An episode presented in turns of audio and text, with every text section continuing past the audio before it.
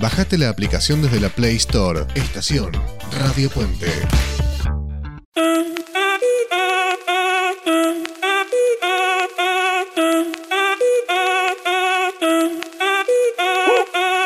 Si el ritmo te lleva a mover la cabeza, ya empezamos como es. Mi música no discrimina a nadie, así que vamos a romper. Toda mi gente se mueve. Mira el ritmo como los tiene. Muy buenas tardes, bienvenidos a Italiatinos, el programa de radio para la comunidad latina en Italia y en Europa. Tenemos un programa lindísimo por delante, lleno de entrevistas, una más linda que la otra, pero lo más lindo y lo más interesante que tenemos es la gente que me acompaña. Sabri, muy buenas tardes, ¿cómo estás? Buenas tardes, buen viernes a todos. ¿Cómo están? Espero hayan tenido una linda semana. Eh, aquí muy bien, con mucho trabajo, con mucha humedad. Está lloviendo casi todos los días, la ropa no se te seca, bueno. Pero bien, pero bien. Buscando alternativas para eso. Buscando eh, lavanderías self-service, secarropas y todo eso. Sí, porque aparte, más allá que el tema que no seca la ropa, el olor feo a ropa húmeda es espantoso. Exacto, demora un montón, cuando la tenés seca ya la tenés de vuelta con olor. Sí, exactamente. Victoria, ¿cómo andan las cosas por, por Bergamo? Muy bien, por acá, por Dalmine también, lluvioso, lluvioso, semana gris. Cuando vimos el pronóstico a principio de la semana eran todos los días 6 grados, todos los días nublado. Bueno, listo, es como que uno ya, ya está, arrancó la semana así.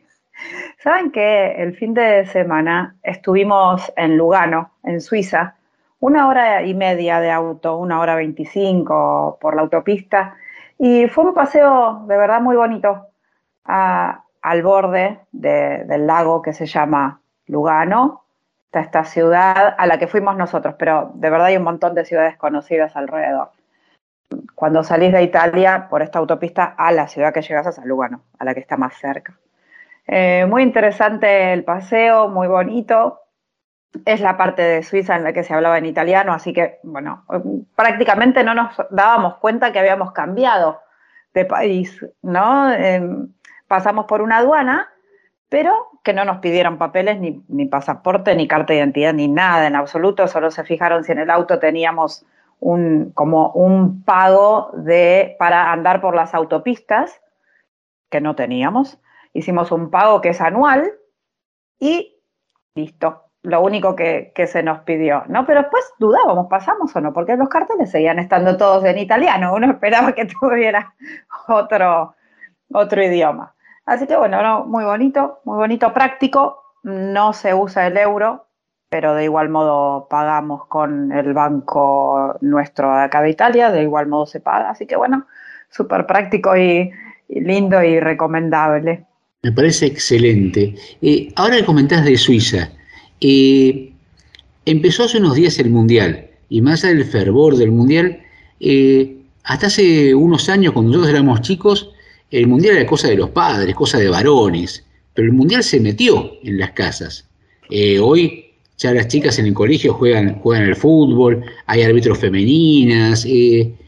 cuéntenme, más allá del fervor por, por Argentina y seguir los partidos, ¿Qué lugar tiene el Mundial en cada una de sus casas? Bueno, en casa se ve un montón el Mundial.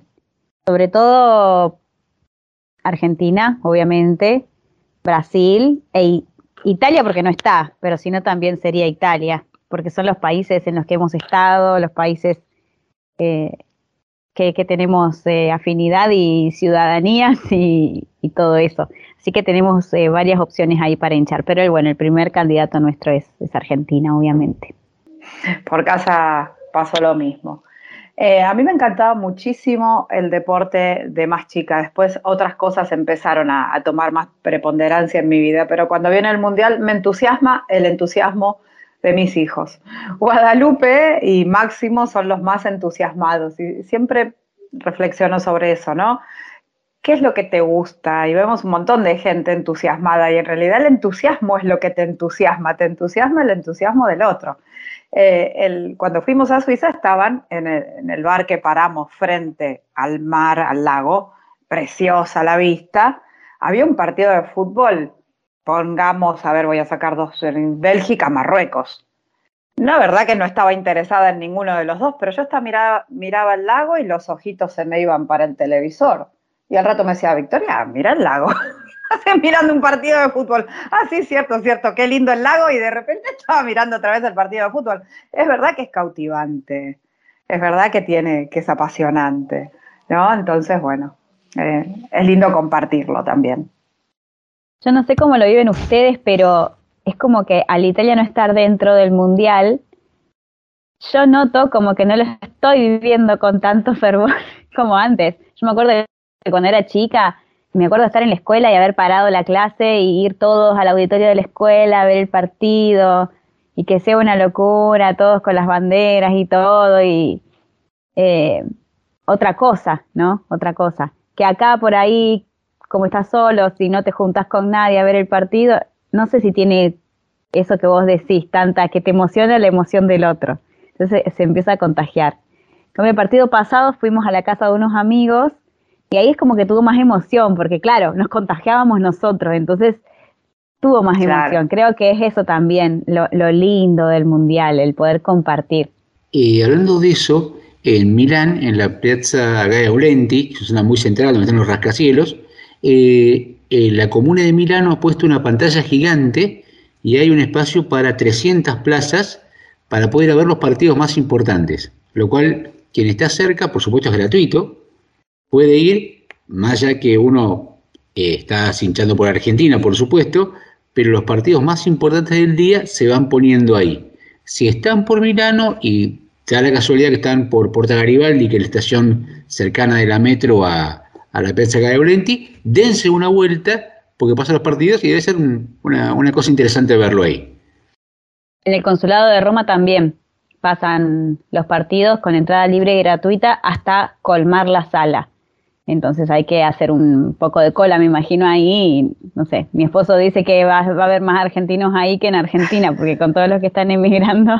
Pero bueno, eh, es un dato también para quien lo quiera ver así en grupo. Me imagino que debe estar buenísimo poder estar ahí con todos. Desde luego. Vamos a tratar de que, de que este el Mundial evidentemente se cuela y vamos seguramente a lo largo del programa a aparecer momentos donde sin querer aparezca el tema.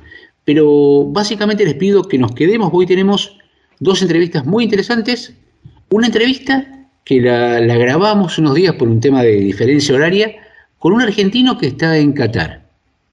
Y de hecho grabamos la entrevista en el subte de Qatar, eh, que es increíble y él nos cuenta cómo es y nos da una visión distinta, más allá de que uno puede ver por televisión o seguir por redes, una visión personalizada de alguien que está allá y nos cuenta cómo es está en el Mundial más allá de los partidos.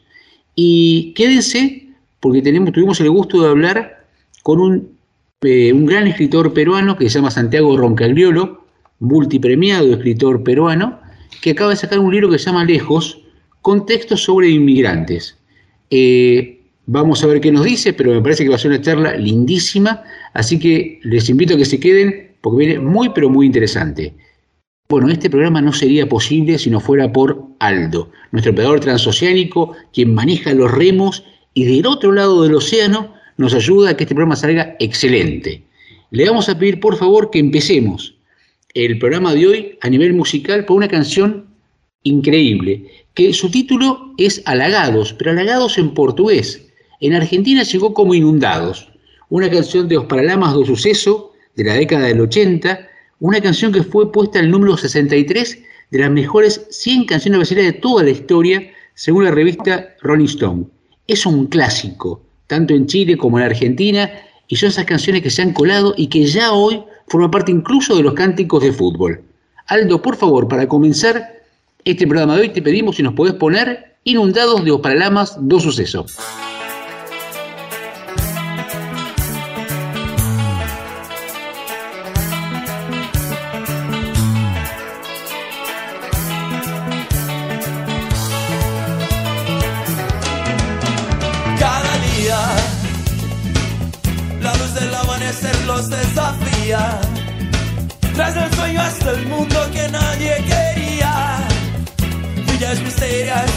Hijos de la misma agonía.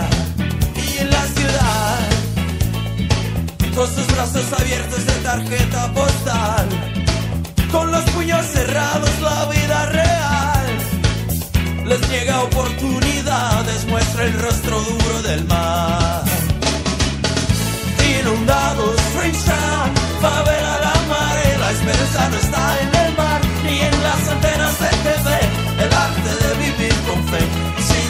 con fe qué, el arte de vivir con fe, y sin saber con fe qué.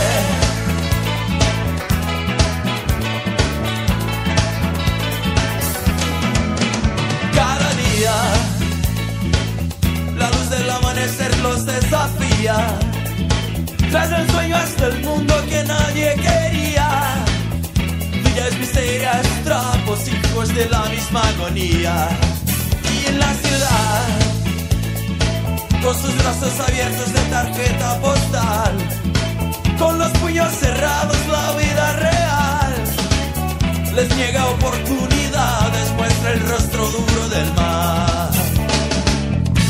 Inundados están, favela la mare, la esperanza no está en el mar, ni en las antenas de TV, el arte de vivir con fe, y sin saber con fe que, el arte de vivir con fe, y sin saber con fe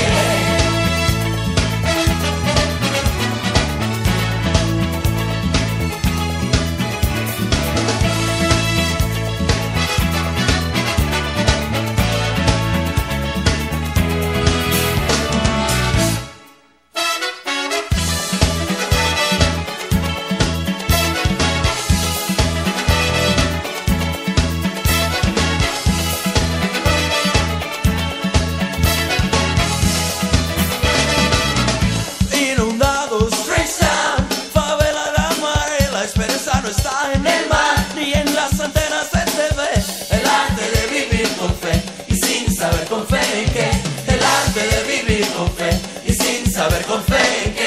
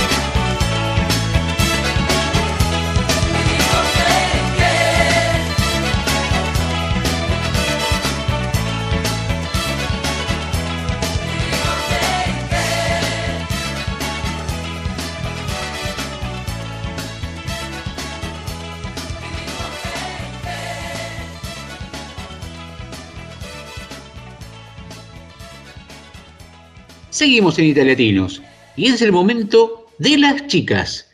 Pero antes de empezar, Emi, ¿nos puede dar por favor las vías de contacto del programa? Sí, por cierto, puede comunicarse con nosotros a través de la email italiatirosradio.com o a través de WhatsApp más 39 34 63 05 96 21 o a través de Instagram arroba italiatiros. Muchas gracias, Emi. Y chicas, eh, estamos en tiempos de mundial y les quería proponer ustedes, porque sus mamás seguramente no juegan al fútbol. ¿Me pueden contar cómo es su relación con el fútbol, si les gusta verlo, si juegan, cómo juegan? Les dejo esta inquietud. Y yo, la verdad es que yo juego bastante en el patio de la escuela, juego bastante, bastante a fútbol. Y la verdad es que casi siempre me pegan rodillazos que ni te imaginas, pero a mí yo tranquila, después total se las devuelvo. Ah, así funciona. Y uh, vos sabías, Valen, que tengo una compañera que hace, hace fútbol. ¿Ah, sí? Mira vos. Sí. Si supiera dónde hace fútbol la iría a ver, pero depende de qué día. Porque eh, el martes lo tengo ocupado porque pues, el martes, eh, bueno, tengo que hacer cocina que estoy eh, cocinando hasta las 6. Desde las 4 a las 6, dos horas. Mira, que el próximo martes eh, tengo justo que cocinar. Que en realidad el otro martes, eh, justo el otro martes, eh, cociné para una venta que tengo que hacer el 4, 3 de diciembre, no me acuerdo bien, el 4 y el 3 de diciembre. Ah, mira vos. Y decime, Guada, ¿a vos te gusta el fútbol? ¿Te gusta celebrar cuando hacen gol o algo así? Yo lo veo el fútbol. Y bueno, em, ahora que estamos hablando del fútbol y todo esto, am, ay, me, gustaría preguntarle, em, a vos, Tony, ¿te gusta jugar al fútbol? Mm, Yo juego, sí, a, a fútbol. Yo juego. Bueno, sé jugar, pero sí lo juego. sí. Pero sí, juego con mi hermano ahí. Mm. Porque yo juego bastante, la verdad, en el recreo de la escuela. Bastante juego a fútbol. Ah, La verdad es que se me da muy bien de, de portera, porque claro las pelotas como nadie. Y sí, Eh, sí, yo jugaba con, con mi hermano. Mi hermano, bueno, sí. Va a un coso de cancho, bueno, fue, no sé si va a ir de vuelta.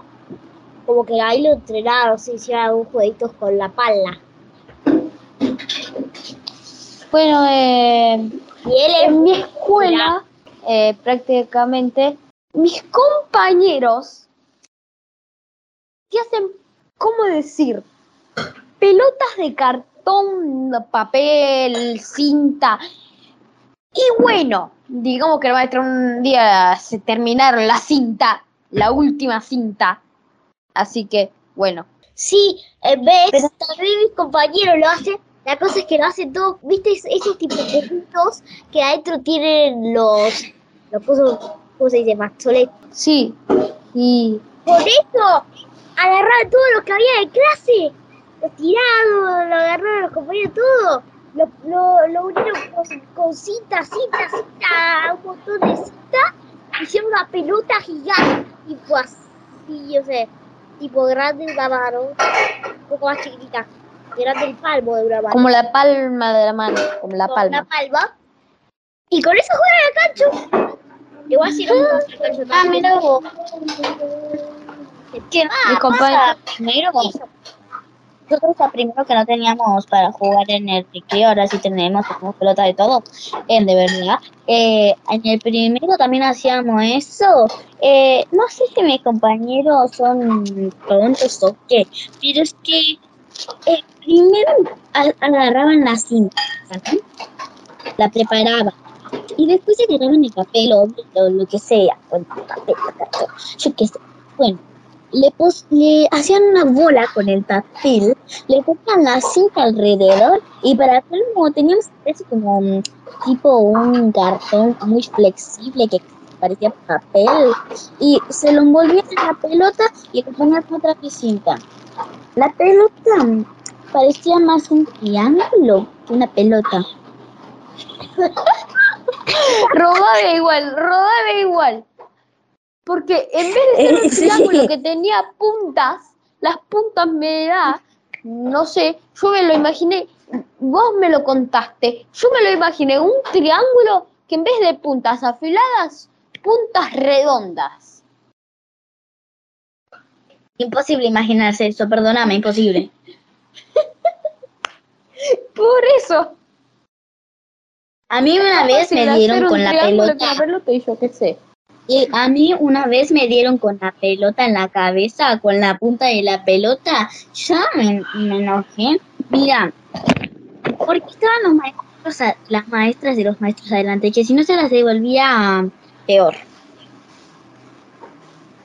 Mm. ¿Sabes qué? Un día, de chiquita, me lo acuerdo todavía, me acuerdo perfectamente cómo fue. Estábamos jugando a fútbol con mi papá, mi hermano y yo. Mi papá le pega la pelota y en vez de rodar, vuela a mi cabeza y me pega en medio del ojo y la nariz. Ah, no. Mala suerte 100% asegurado, ¿eh? Y ¿Qué les iba a decir que se me fue?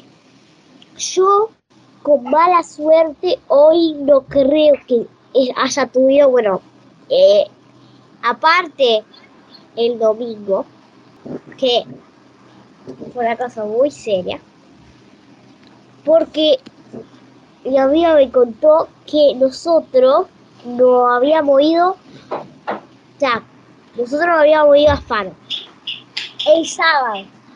Después nos quedamos a dormir un amigo ahí porque era ya muy de noche para volver. Entonces, eh, el viernes yo dije a mi amiga que se llama así, eh, nos, nos arreglamos para, para la Doménica, que la Doménica acá es... Y entonces, prácticamente mi amiga entendió, yo dije sí. Yo había entendido que nos arreglábamos y ella había entendido que directamente sí que venía a casa mía, ¿entendés? Entonces, yo dije, bueno, ¿sabe qué? Yo me recordé y dije, bueno, ¿sabe qué? Bueno, si mal no le dije sí, le dije sí, pero de lo que arreglamos, o sea, bueno, no sé, lo vamos a arreglar el lunes entonces, para cuando puede venir a casa. Después, entonces pasó que ella, como pensando eso, yo estaba en Fano, y ella a las como cuatro, cuatro y media, vino acá, pero encontró todo vacío. La cosa es que después, entonces, dijo, bueno, y empezó a llorar, ella me contó, y me hizo ver unos mensajes que le había mandado al primo, porque estaba desesperada, porque es como que imagínate, alguno te invita a bolete a casa tuya o a casa suya. Eh, Sí, a casa tuya o y casa entonces. Sí. y entonces tipo vas y después no, y entonces no hay ninguno, entonces se van a mandar mensajes a todos. Por fortuna que ella tenía el celular ese y podía llevar su padre.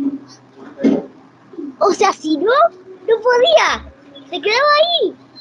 Tipo, por horas y horas. Y aparte que nosotros creo que ya teníamos que haber reportado. Pero, o sea, se iba a quedar acá sola. No. Justo nosotros llegamos a las 7.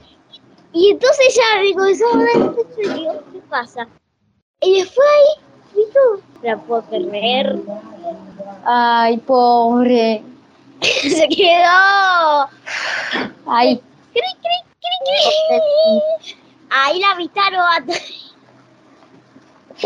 según yo, hoy Y bueno, ya se yo hace. Pobrecita. Faro. Y yo en vez me quedé en casa tuya, llamando a mi padre.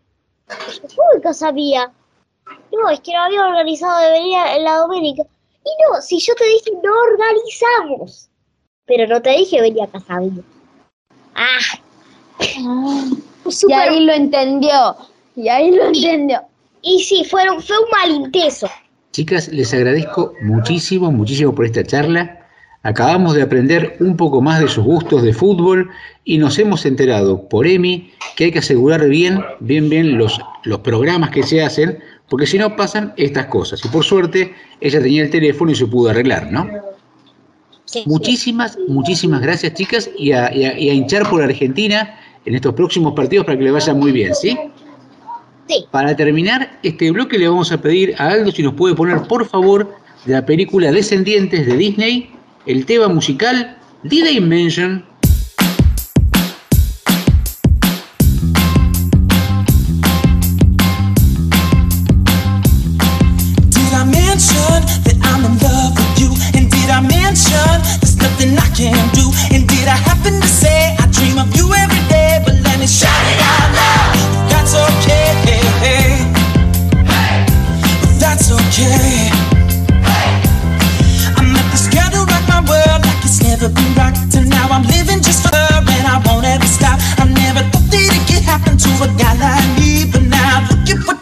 Got me down on my knees. Because my love for you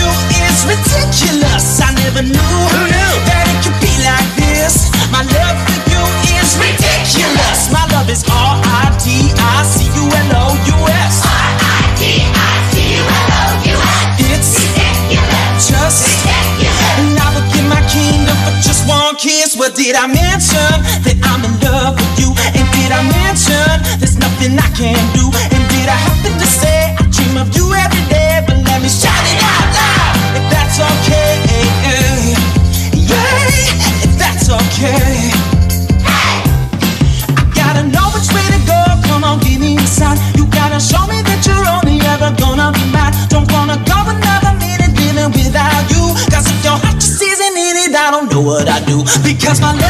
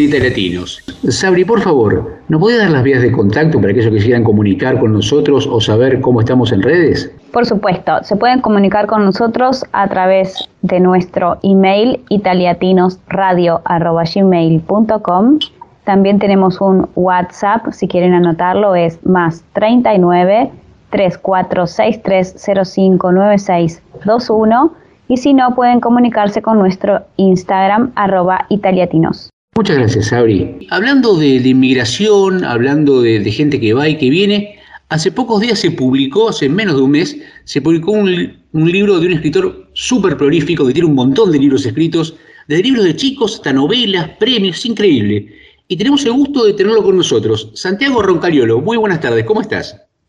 Buenas tardes, Itallatinos. Muchas gracias por invitarme. Yo soy medio italatino también porque mi familia es de origen italiano. Me parece Estoy como en excelente. casa. Te quería preguntar que hace un tiempo habíamos había hablado con, con Ubaldo Matildo Filió, el arquero argentino que ganó el Mundial 78, un arquero famosísimo, y la pregunta era, bueno, cuando él ganó era, era famosísimo, le hacía a todo el mundo lugar, lo dejaban primero en las colas cuando iba a comprar al supermercado, y le decíamos, eh, ¿cómo es el día después de ser campeón del mundo, no? Eh, te pregunto a vos, el día después de ganar el premio Alfaguara, que ni siquiera te lo podían pagar porque no tenías cuenta en España.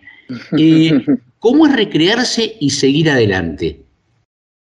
No, el año del premio eh, fue maravilloso. Eh, hice, además yo venía de, de ser un muerto de hambre, o sea, no, no, no, no- había hecho un par de viajes como escritor, pero, pero ni siquiera mi situación legal estaba muy clara en España, así que de repente tener todo esta todo este subidón y, todas estas giras eh, eh, y hacer todos estos viajes en un momento muy, muy político de América Latina, con una novela muy política.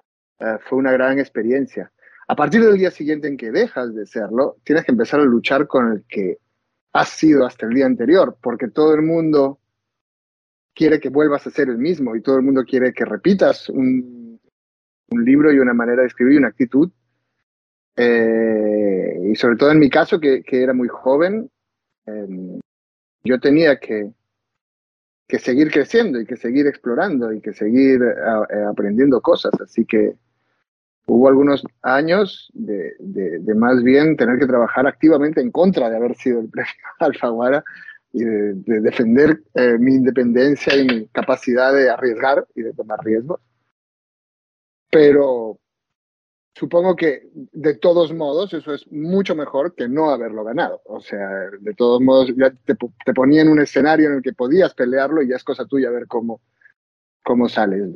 15 años después estoy vivo, bien, he hecho muchos libros, así que me siento más contento de, de mm, no me siento contento no solo de haber ganado el premio Favora, sino de, de, haber podido vivir sin él después también. No es fácil. Vos naciste en Perú, al poco tiempo viajaste con tu familia a México, volviste a Perú y hoy hace muchos años que estás ya en España. Mm. ¿Cuál es tu patria? Tu patria es donde alguien te quiera, ¿no? Y en ese caso la mía está repartida por lo menos entre Perú, México y España, eh, que son los lugares donde, donde trabajo mucho, tengo amigos, eh, eh, tengo familia. Mis padres están en uno, mis hijos en otro. Em, y entonces, y mi historia está entre los tres. Creo que eres de donde te quieren y que, no tiene que haber una jurisdicción política para, delimitar ese lugar.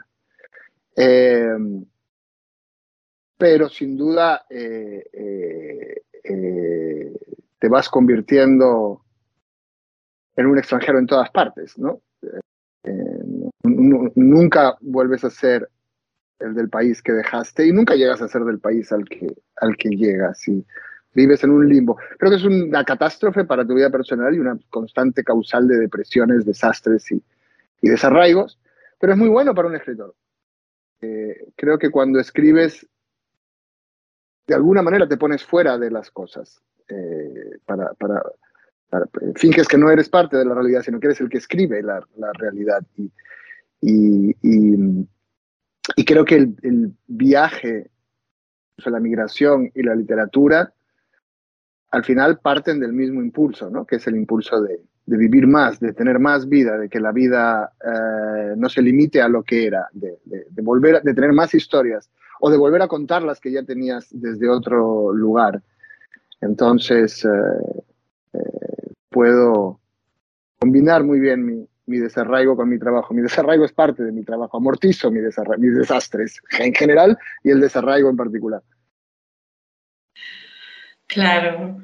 Santiago, hablando de, motivaciones, quería preguntarte cuáles eran tus motivaciones al escribir. Hay gente que se motiva ayudando a otros. Hay otros que dicen que es solo una necesidad personal, que no importa si ninguna persona lee su libro, pero por lo menos se han desahogado a través de esa escritura. Otros quieren perpetuarse en el tiempo, a veces es una conjunción de todas esas cosas, o distintos libros han tenido distintas motivaciones, ¿no? ¿Vos, mm. pudiste identificarlas? ¿Qué nos puedes contar de eso? Ah, ah, o sea, sí, distintos libros tienen distintas motivaciones. Lo que tienen todos en común eh, es que mm, si yo no escribo, me, me apago, me asfixio cuando nadie quería publicar mis libros, igual seguía escribiendo libros. Los primeros, escribí varios libros que nadie publicó nunca, porque eran muy malos, no, no, no por ser un incomprendido, pero, vas haciendo oficio y vas entendiendo mejor cómo funciona, porque sigues haciéndolo porque no puedes parar. Y, en ese momento más bien me preguntaba por qué no puedo parar, eh, por qué no puedo hacer otra cosa.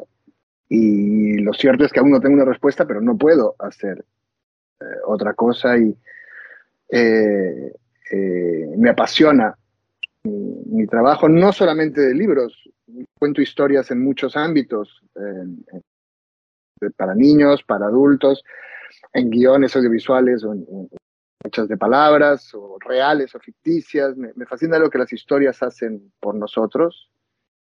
Y quiero, eh, y me parece que no hay suficientes historias, que debería haber más. Y entonces las que faltan trato de hacerlas yo.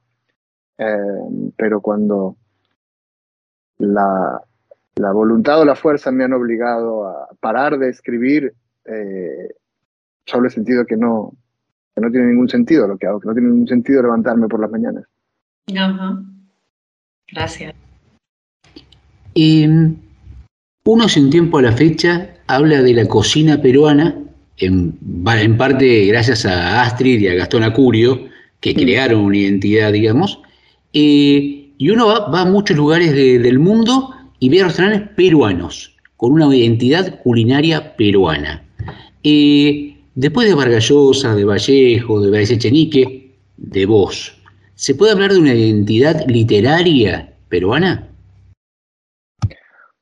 Bueno, la propia cocina es una identidad, es una identidad muy mestiza. Es el producto de, migraciones de eh, chinos, españoles, obviamente, italianos, eh, otros latinoamericanos, pero también de, migraciones dentro, eh, entre los andinos, los de la selva, de productos de una geografía muy compleja que se combinan em, de maneras muy, muy creativas y yo creo que eso se manifiesta también en la diversidad literaria del Perú. Es un país en choque, es un país en realidad donde que, son muchos países y que a menudo se odian entre sí. Y, esto se nota en, la variedad de lo que se produce literariamente, ¿no? Es muy difícil, o sea, quizás si hay una identidad peruana, pues, precisamente responde a esa, a, esa búsqueda eh, nunca terminada de una identidad, de algo que tengamos en común y que es un, es un, es un drama político y por lo tanto se refleja en los libros y en las historias eh, y en su diversidad. Eh, justamente vos estás hace mucho tiempo en España, escribís sobre Perú y la gente que te lee, los mismos peruanos dicen que se ven identificados con lo que vos lees, que, te agradecen que les recuerdes esos lugares, esos momentos. Eh, ¿Es necesaria la perspectiva de estar fuera para conocer mejor el país de origen? Pues yo creo que es necesario estar fuera mm, para no tener problemas en tu país de origen, sobre todo en un país como ese, cuando escribes un montón de temas bastante incómodos. Ah, eh, yo tengo amigos en el Perú que por sus libros han sido no te meten preso, ¿no? Pero te, te botan del trabajo por, por, por, hacer bien el trabajo de contar una historia eh, incómoda. Eh, te botan del trabajo, te, te, caen juicios, la presión social misma, porque pueden ser los tuyos los que se enojan por lo que dices, y, y la presión hace muy, muy difícil en un país muy crispado eh, contar historias sobre temas delicados. Cuando eres emigrante, tu ventaja es que no te pueden hacer nada eres intocable, te, vas a ir a otro sitio. Eh, e incluso te escuchan más, porque saben que te vas a ir rápido, que no vas a formar parte de la pelea interna. Ahora, con el tiempo, lo que me ha ido, mis libros eh, últimamente, claro, yo hace muchos años viviendo fuera, y empiezan a hablar también mucho de España, ¿no? mi próxima, digamos, mi novela anterior no es eh, de España, pero, pero ya tiene la mirada de un extranjero, que en este caso es un inmigrante en Estados Unidos, y ya habla de, casos como los abusos en, em, en las instituciones religiosas que también han ocurrido en España. Ahora estoy trabajando en una novela histórica, sí, que está ambientada en Lima, pero cuando Lima era España. Mi libro de cuentos se llama Lejos, que es el que estoy lanzando ahora, y habla sobre, muchos de los cuentos ocurren en España porque hablan de gente eh, que se va de su país, ¿no? Y, de qué pasa contigo y con tu vida cuando, cuando te vas. Y, estamos reeditando unos meses El amante uruguayo, que es, que es la historia de un amante uruguayo de Federico García Lorca.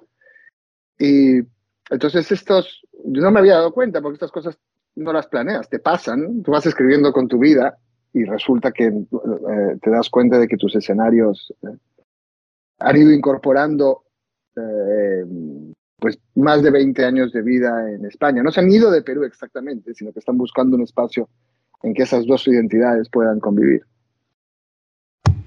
Hace unos años dio una entrevista a Ricardo Arín, el actor argentino, y contaba que, que él estaba haciendo teatro en Madrid hace seis meses y se moría ganas de volver a su casa para ver a su familia y a su mujer.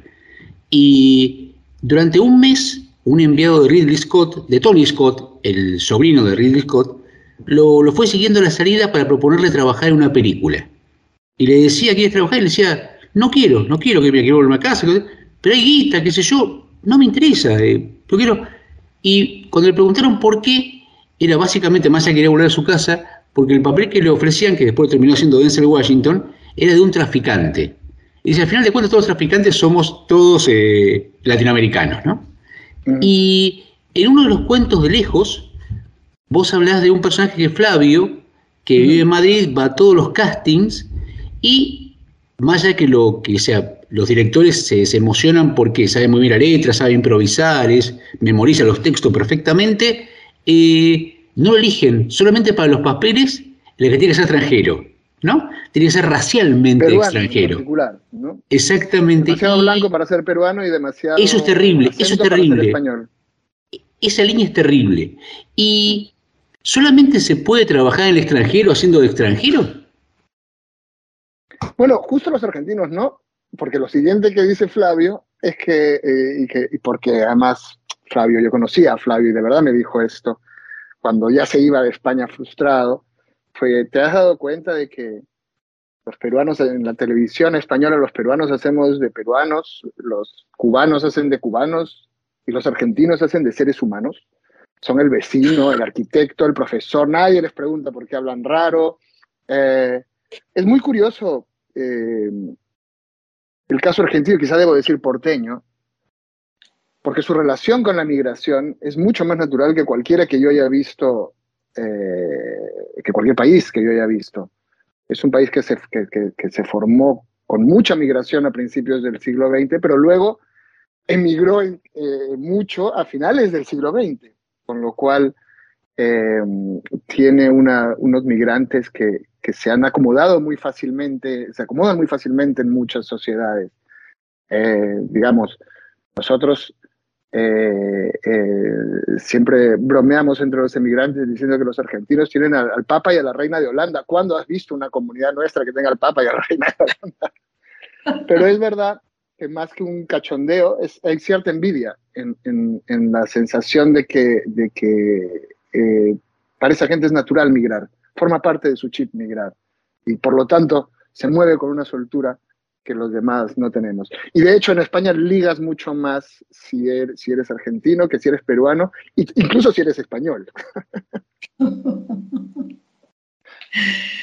Este, este narrador que es Santiago, eh, ¿qué vendrá con el tiempo? ¿Te ves más como director de cine? ¿De vendrá en político, en activista ecológico, en crítico literario? ¿Qué será? Bueno, en los, la pandemia me hizo hacer muchos guiones.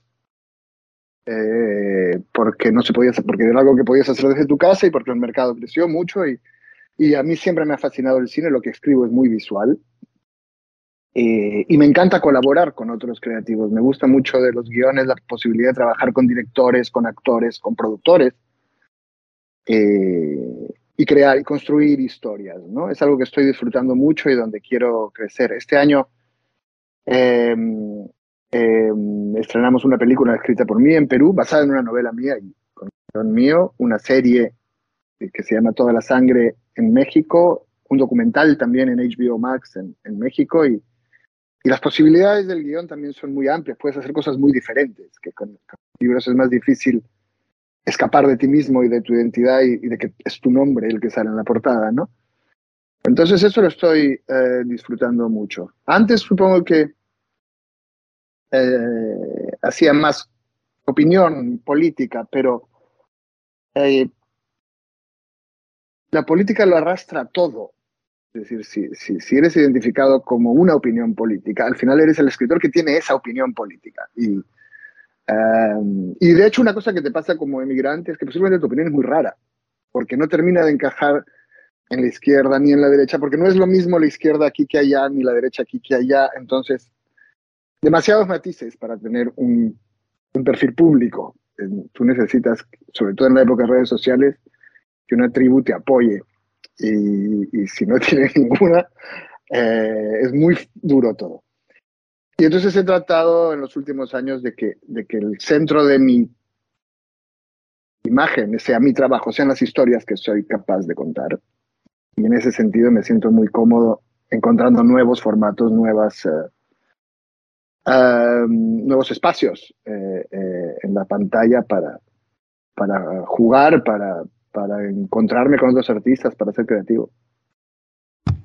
Recién hablabas de tribus y hace unos meses en una entrevista hablabas de una frase de Bertrand Russell que decía que el problema de nuestro tiempo es que los estúpidos están seguros de todo y los inteligentes están llenos de dudas. Mm, eh, sí, ¿cómo, resol ¿Cómo resolvemos eso? Uy, pues mm, no tengo ni idea. no tengo ni idea. Creo que eh, en general, y también eso es algo que veo en, todos los países de los que voy, eh, la gente, eh, queremos cada vez hablar menos. Rodeamos de unos que piensan como nosotros, nos felicitamos por lo inteligentes que somos y cancelamos a cualquiera que piense distinto porque es de izquierda o es de derecha o es feminista o no lo es. y yo lo que trato de hacer, lo que trato de aportar, porque es inevitable que te pregunten de política, y me parece bien opinar de política, me parece bien que los ciudadanos tengamos una opinión y la digamos, eh, pero, pero no me parece eh, que mi gran eh, aporte sea decir una cosa, una gran verdad u otra. En, a estas alturas del partido, me parece que, que, el gran aporte es ser capaz de discrepar civilizadamente tener una conversación con buena educación. Y si fuésemos capaces de hacer esto, ya funcionaría todo bastante mejor. Estamos perdiendo algo tan simple como eso y eso está dividiendo mucho a las sociedades eh, eh, y enfrentando mucho a las sociedades. ¿no? Hablabas hace un ratito de, la inmigración grande del, siglo, del final del siglo XX de Argentina. Esta, esta, inmigración es parte también de Latinoamérica. La comunidad peruana en Europa es, es amplísima y de otros países latinoamericanos también. ¿Tú crees que esto va modificando la composición social de, Europa y también la forma de pensar la política en Europa? Claro. De hecho, eh, el auge de la extrema derecha en Europa sin duda tiene que ver con, poblaciones que sienten que hay otros recién llegados que les están quitando eh, su sitio. Cosa que es falsa en realidad, porque eh, más bien y ya lo digo como contribuyente español, yo me estoy preguntando quién va a pagar nuestras pensiones, no, no, no, no, no quién va a disolver mi cultura. Pero bueno, existe esta preocupación en una Europa asustada, en una Europa post-crisis, en la que la gente se repliega en sus grupos, ¿no? Eh, y generalmente eso significa en sus naciones, que es el grupo más fácil de identificar. Eh, está ahí, ahí eh, toda una, eh, toda una bandera de, los grupos que están creciendo ahora en la extrema derecha que, consideran que nosotros somos un peligro. Y, em, y creo que es algo que, que, que, en realidad es insostenible porque ya está muy poco claro quiénes somos nosotros. Yo tengo unos hijos españoles. ¿Ellos son de los otros? ¿Son de, los eh, recién llegados o son de estos? Deben pedir perdón. me pasa que cuando vamos cuando los llevo a, hacer turismo histórico en el Perú, escuchan constantemente que los españoles deberían pedir perdón. Y aquí escuchan constantemente que los peruanos eh, están disolviendo, o los peruanos no, pero los extranjeros están disolviendo su, su cultura. Y me pregunto, ¿y estos niños qué son? ¿Cuál es la culpa que deben cargar? ¿Cuál es eh, de, los dos sitios, cuál de las dos culpas deberían enfrentar? ¿no? creo que la visión monolítica y basada en el pasado de la identidad es falsa. Eh, no, se, no, se, sostiene, no se ajusta a la realidad. Es parte de una ficción que conviene a, los sectores más reaccionarios, pero que, eh, es una mentira y debemos decirlo. Para finalizar, y desde ya agradeciéndote por esta charla, eh, el último cuento de lejos eh, habla de dos, personas que se fueron tan lejos que están muertas. Eh, ¿Cómo se te ocurrió terminar así? Este libro tenía que terminar, digamos, creo que cuando viajas emprendes una nueva vida. Bueno, es un obvio, no lo creo, es una obviedad, es un tópico. pero entonces el libro tenía que marcar el arco de, ciclo vital. El ciclo vital que me enseñaron en el colegio es naces, creces, te reproduces y mueres. En este caso es viajas, creces, te reproduces y mueres, y entonces el arco tenía que ir hacia allá, hacia eh, eh, la sensación de, morir, eh, digamos, de, morir en un limbo, de morir sin que nadie sepa dónde estás ni quién eres la sensación de qué pasa cuando los últimos cuentos hablan de eso y de, y de qué pasa cuando se mueren los que dejaste atrás. Y recuerdo dejan en ti los, los muertos que, eh, que estaban en el lugar que abandonaste. Y otro habla de cómo ah, también hay un tú que muere cuando viajas, ¿no? En, Depredador, una parte de ella, de, la protagonista, eh, está muerta y está, y está llamando a la puerta de su cabeza. Y, em, eh, entonces estos cuentos lidian con toda esa... La zona más oscura del libro tiene que serlo. Ah, pero es, forma parte de la vida. Bueno, la muerte es bastante habitual en mi, en mi trabajo. Siempre, siempre hay algo, siempre hay un bordeo con la novela negra, con el thriller, y, y, me interesa porque, bueno, es la única certeza y a la vez es la única incerteza. Todos sabemos que nos vamos a morir, pero es imposible saber qué ocurre después. Creamos sistemas enteros de creencias y religiones para tratar de eh, pensar que lo podemos controlar de alguna manera, pero lo cierto es que solo lo sabremos cuando no tenemos ningún acceso real a, a lo que va a pasar y solo lo sabremos cuando sea tarde. Así que me parece que es el misterio último, que es, que es algo sobre lo que tienes que escribir. Te agradezco muchísimo por esta charla, te agradecemos. Realmente el libro se lee volando. De hecho, acá en Italia no, no lo leí en paperback porque todavía no apareció en papel. Eh, lo leí eh, por el teléfono y realmente se lee, se lee rapidísimo, rapidísimo. Y bueno, felicitaciones. Muchísimas gracias. Y para cerrar esta nota le vamos a pedir a Aldo, nuestro operador, si nos puede poner de Alan Parsons Project de Traveler. Muy bien, qué adecuado.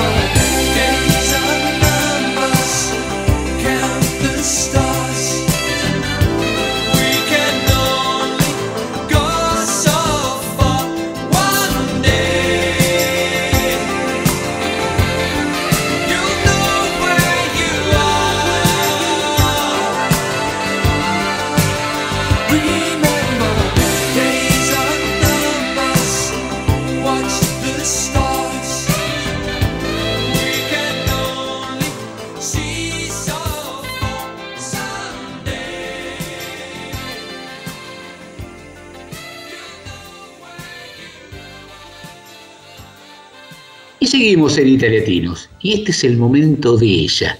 Todo el mundo vio pasar, escuchó lo- las notas que tuvimos, las chicas, música, y llega el momento de sus fans. Ella es única. Cuando uno escucha, Ciao amici! sabemos que es el momento de Federica, que siempre aparte de traernos vocabulario, nos trae algún tema de actualidad. A ver con qué nos sorprendes hoy, Federica. Bueno, nos estamos acercando a la Navidad y sobre todo la próxima semana va a ser la semana muy importante porque el, Día dell'Immacolata en italiano, ¿no? La Inmaculada, la Virgen. En Milano también está la fiesta del, del San Ambrogio. de Sant'Ambrogio, exacto. Así que muchos aprovechan, ¿no? Para irse, eh, va- van a hacer el puente y se van toda la semana. Así que mucha gente creo que se va de vacaciones toda la semana. Eh, y donde se van, digamos que este, esta temporada, este periodo en particular en Italia, lo que la gente quiere ver más que, más que todo son los mercados, los mercados navideños. Entonces hoy les quiero contar un poco, digamos, cuáles son los más bonitos, ¿no? Para este año, los mercados navideños de 2022 que ya volvieron después de la pandemia, que entonces no pudimos, digamos, eh, no, hacerlos como el- durante los años pasados, ¿no? Entonces ahora por fin estamos preparados para devolver la magia de las fiestas eh, con esta linda tradición. Entonces preparen sus bolsas y monederos para ver un poco qué se puede comprar en estos mercaditos, pero más que nada, más que para comprar, son una linda experiencia, ¿no? Para, para visitarlo.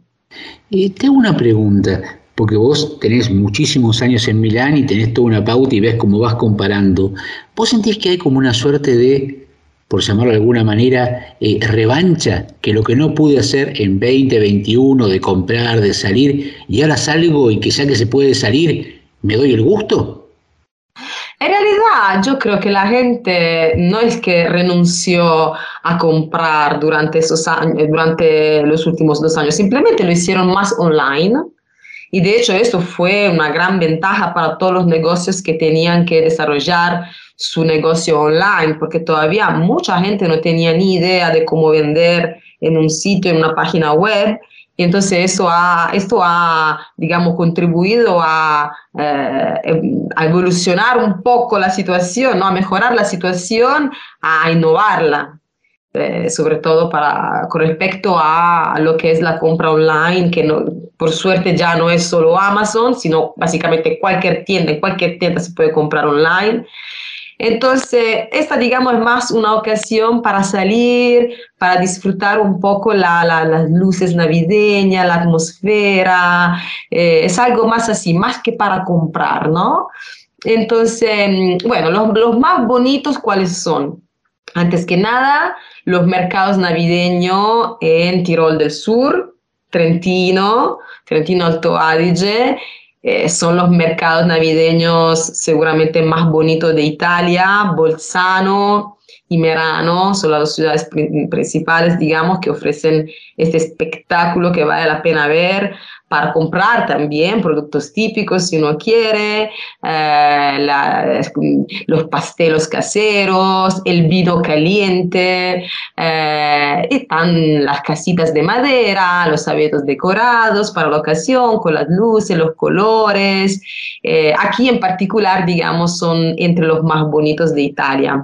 Este año, eh, del 25 de noviembre, entonces ya empezó, al 6 de enero, estas dos ciudades eh, acogen la, la- la tradición navideña y además pueden aprovechar, eh, si están en la zona, para visitar otras ciudades muy lindas como Vipiteno, Bressanone también es muy bonita, eh, y Brunico, que son también, también en esas ciudades hay mercadillos, decoraciones navideñas, eh, que, que parecen lugares de postal realmente.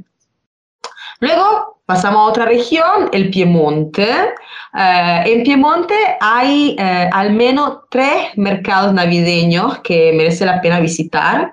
Uno es la Gruta de Papá Noel, Babbo Natale en italiano, que se celebra en eh, Ornavasso, así se llama el pueblo, sobre el lago Maggiore, Ornavasso. Um, y aquí cerca también está Stresa, que es una ciudad hermosa, siempre el lago Maggiore, eh, una ciudad a, orillas del lago básicamente, donde habrá actividades, eventos eh, y también un ferry el Ferry Piemonte, así se llama, que acogerá la Gruta de Santa con entretenimiento para niños eh, y también eh, otros ferries, digamos, eh, especiales van a transportar a los visitantes a, la, a, las, a las, Islas Borromeas, donde se van a instalar belenes muy, muy lindos. Entonces vale la pena visitarlo. Por supuesto, entre los mercados piamonteses eh, no, no, puede faltar Turín. Torino eh, en Navidad alberga muchos mercadillos, eventos navideños como Le Luci d'Artista, así se llama, Luces de Artista, que es un evento que vuelve a iluminar las calles y las plazas de la capital capital piamontesa, por supuesto. Eh, este año es su vigésima quinta edición. Y después, por último, siempre en Piemonte, los mercados de Santa María Maggiore, eh, en la valle de Vigezzo, esto se encuentra, eh, para respirar un ambiente de montaña muy, muy sugerente eh, y, ¿por qué no?, también hacer un desvío para ver los hermosos belenes sobre el agua en la ciudad.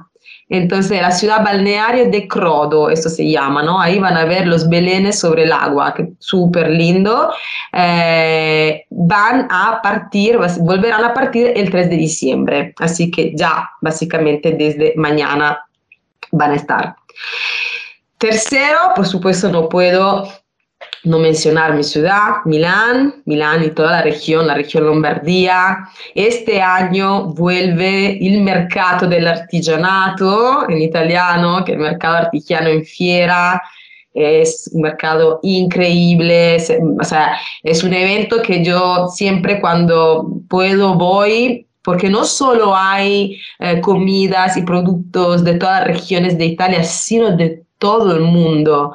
Así que es muy, muy lindo. Y ya se puede reservar. Eh, visitando la página oficial ya se puede reservar la, la, la plaza para entrar eh, y también eh, por supuesto Sant'Ambrogio lo dijimos el santo de Milán durante del 3 al 11 de diciembre durante esta semana va a haber la fiera más famosa digamos de, de Milano que es la fiera de Obei Obei que es milanés para decir o belli o sea, o bellos o bellos, básicamente, que va a volver, siempre la hacen al castello, al castillo Sforzesco. Eh, pero bueno, Lombardía no significa solo Milán, así que eh, merece la pena visitar los mercadillos navideños también de Como, por, ejemplo, que se transforma en la ciudad del juguete para la ocasión, con edificios que eh, eh, cobran vida con luces y rostros, eh, tras, transportando a los jóvenes y a los mayores también en una atmósfera de cuento de hadas. Y también le recomiendo los mercados navideños de Mantua, una ciudad que ya vale la pena visitar sin nada, así que imagínense durante la Navidad va a ser hermosa.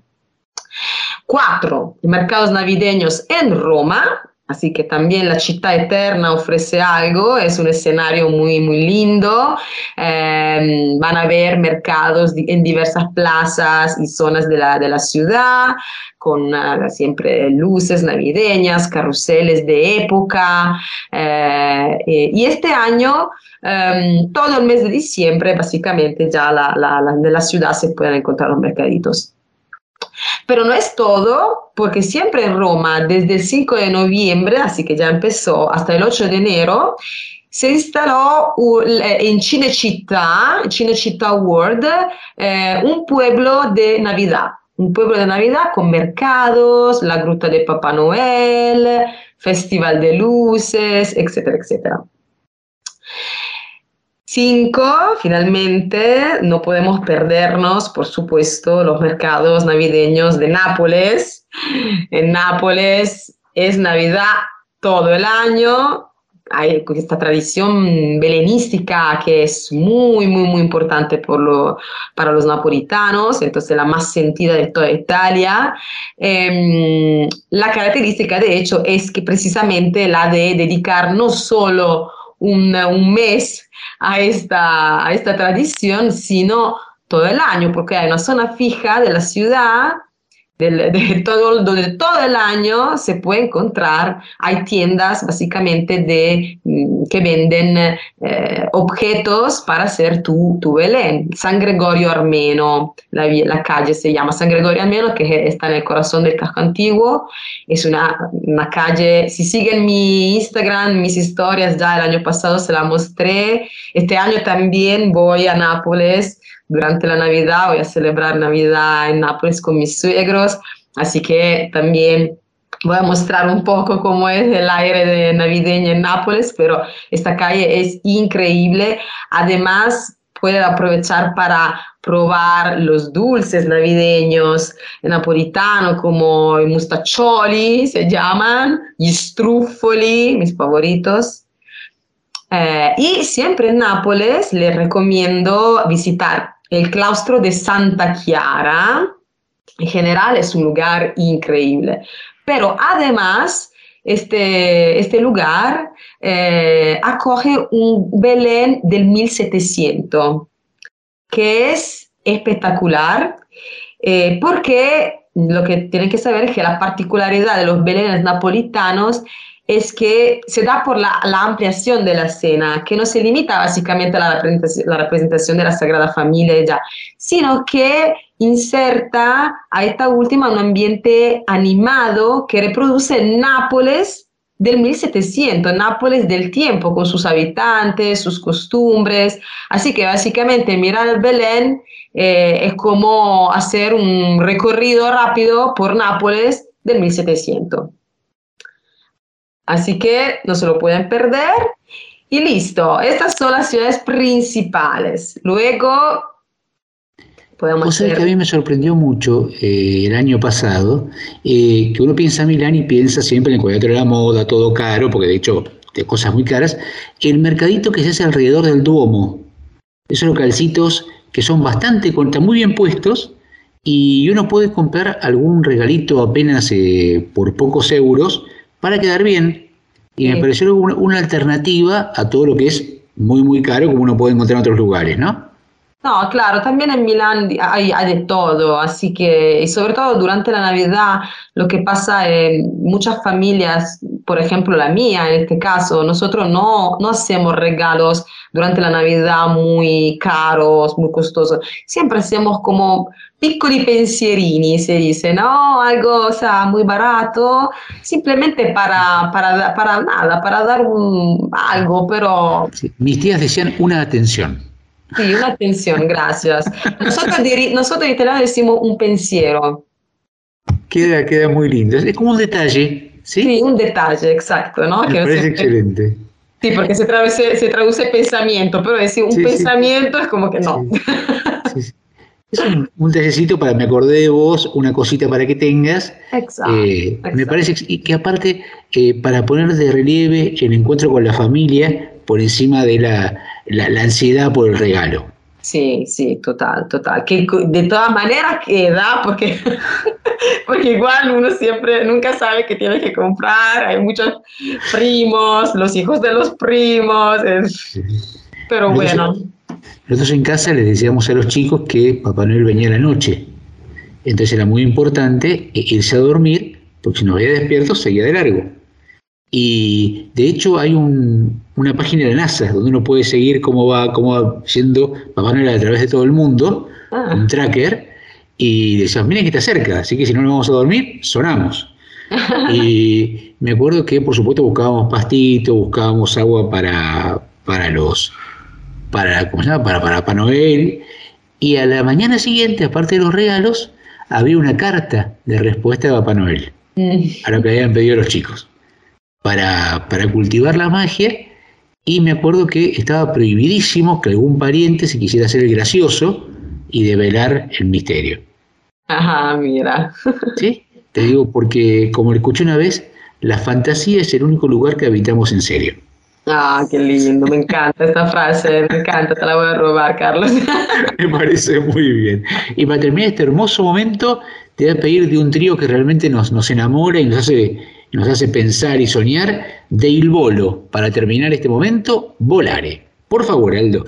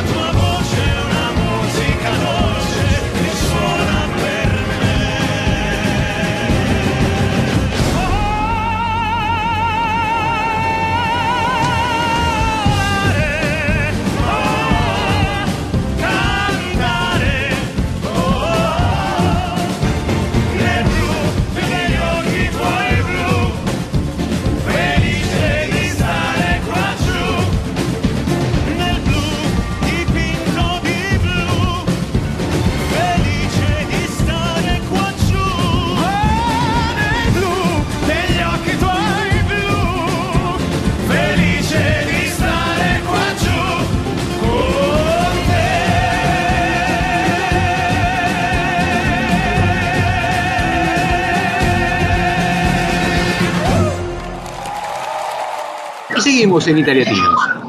Y si alguien de algo habla todo el mundo en este momento, todo que está presente y es un tema que está en todos lados, es el mundial. Pero queríamos hablar con alguien que estuviera, no que hablara de afuera. Y tenemos el gusto de estar con una persona que está en este momento en Qatar. Gabriel, muy buenas tardes, ¿cómo estás? ¿Qué haces, Carlos? ¿Cómo andás?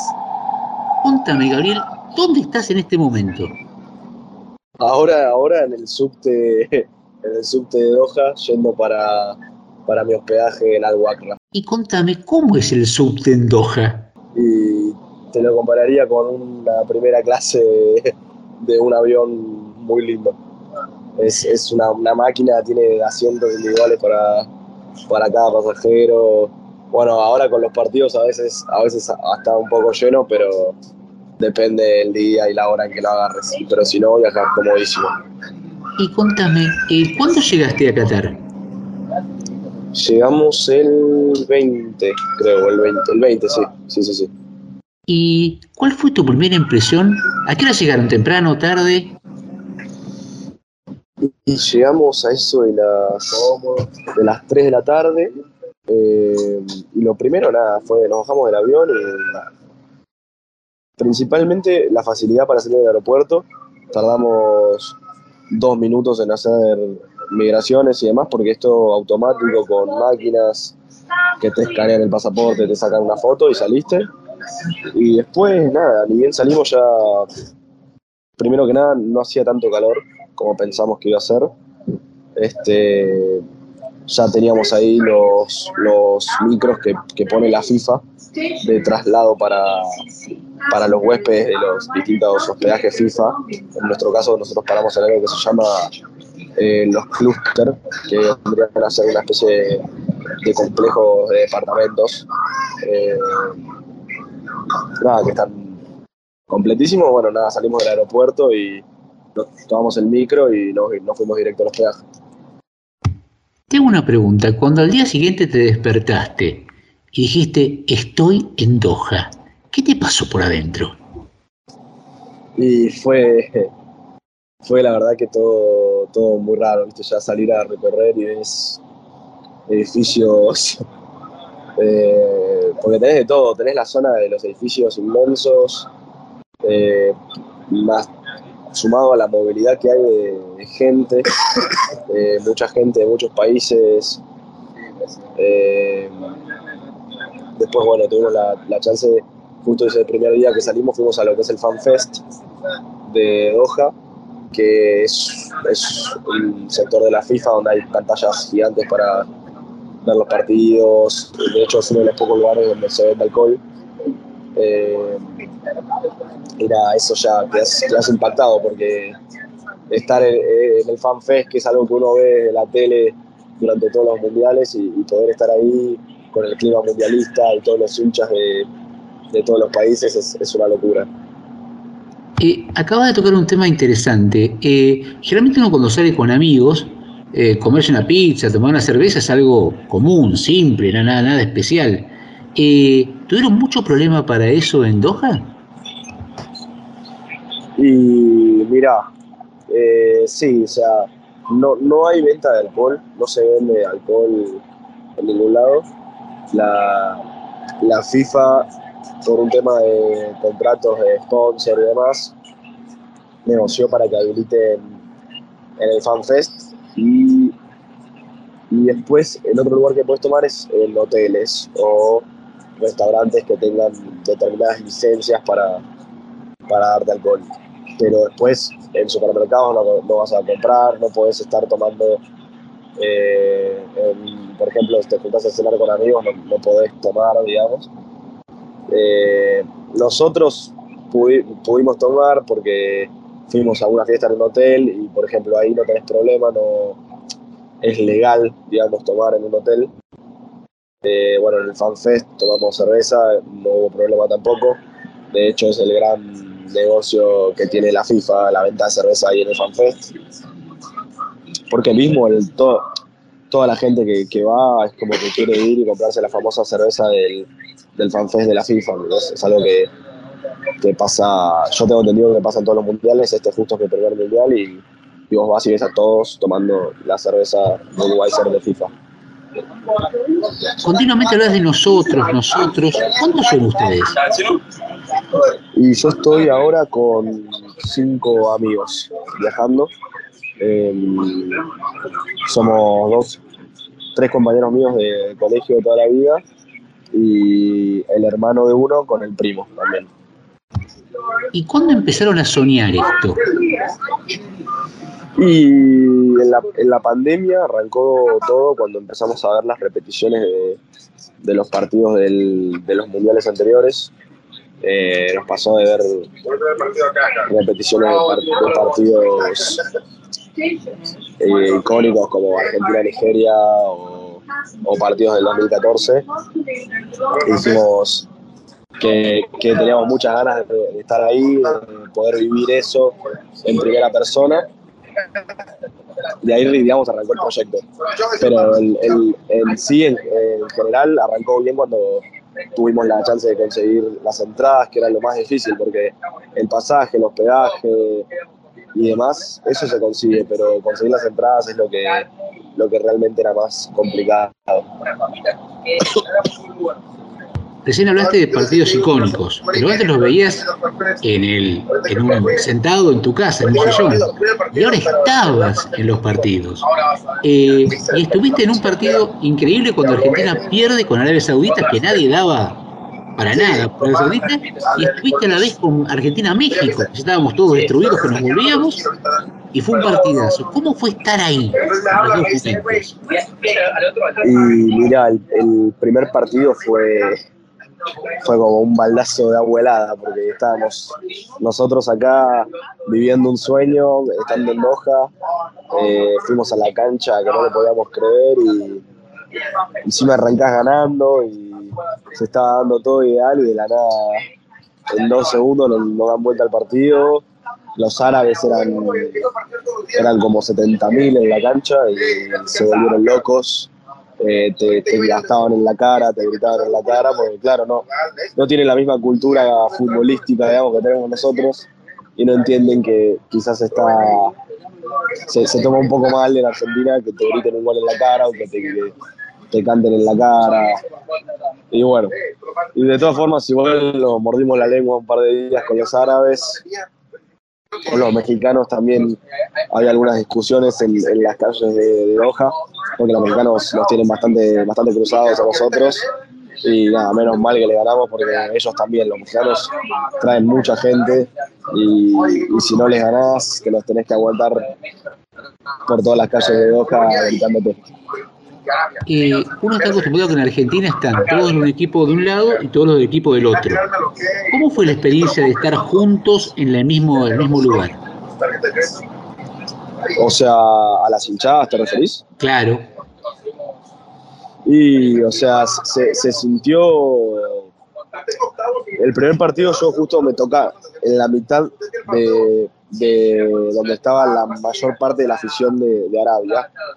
Y la verdad que ahí me sentí bastante visitante, digamos, porque si bien había mucho árabe con la camiseta argentina, porque eh, en estos países alientan mucho por Argentina, por Messi y por Maradona, eh, la verdad que me sentí bastante visitante porque cuando los árabes se dieron cuenta que nos podían ganar en serio, se volvieron locos, gritaban los goles de Arabia, este, y no te dejaban cantar porque te abuchaba todo el estadio, los argentinos quedamos, quedamos medio, medio opacados ese día. Y, pero nada, pero contra México fue otra cosa, porque la gente argentina un poco se organizó para, para quedar todos juntos de un lado. Y, y así fue que, que se sintió más, digamos, lo que era la, la gente argentina ahí en, en el estadio.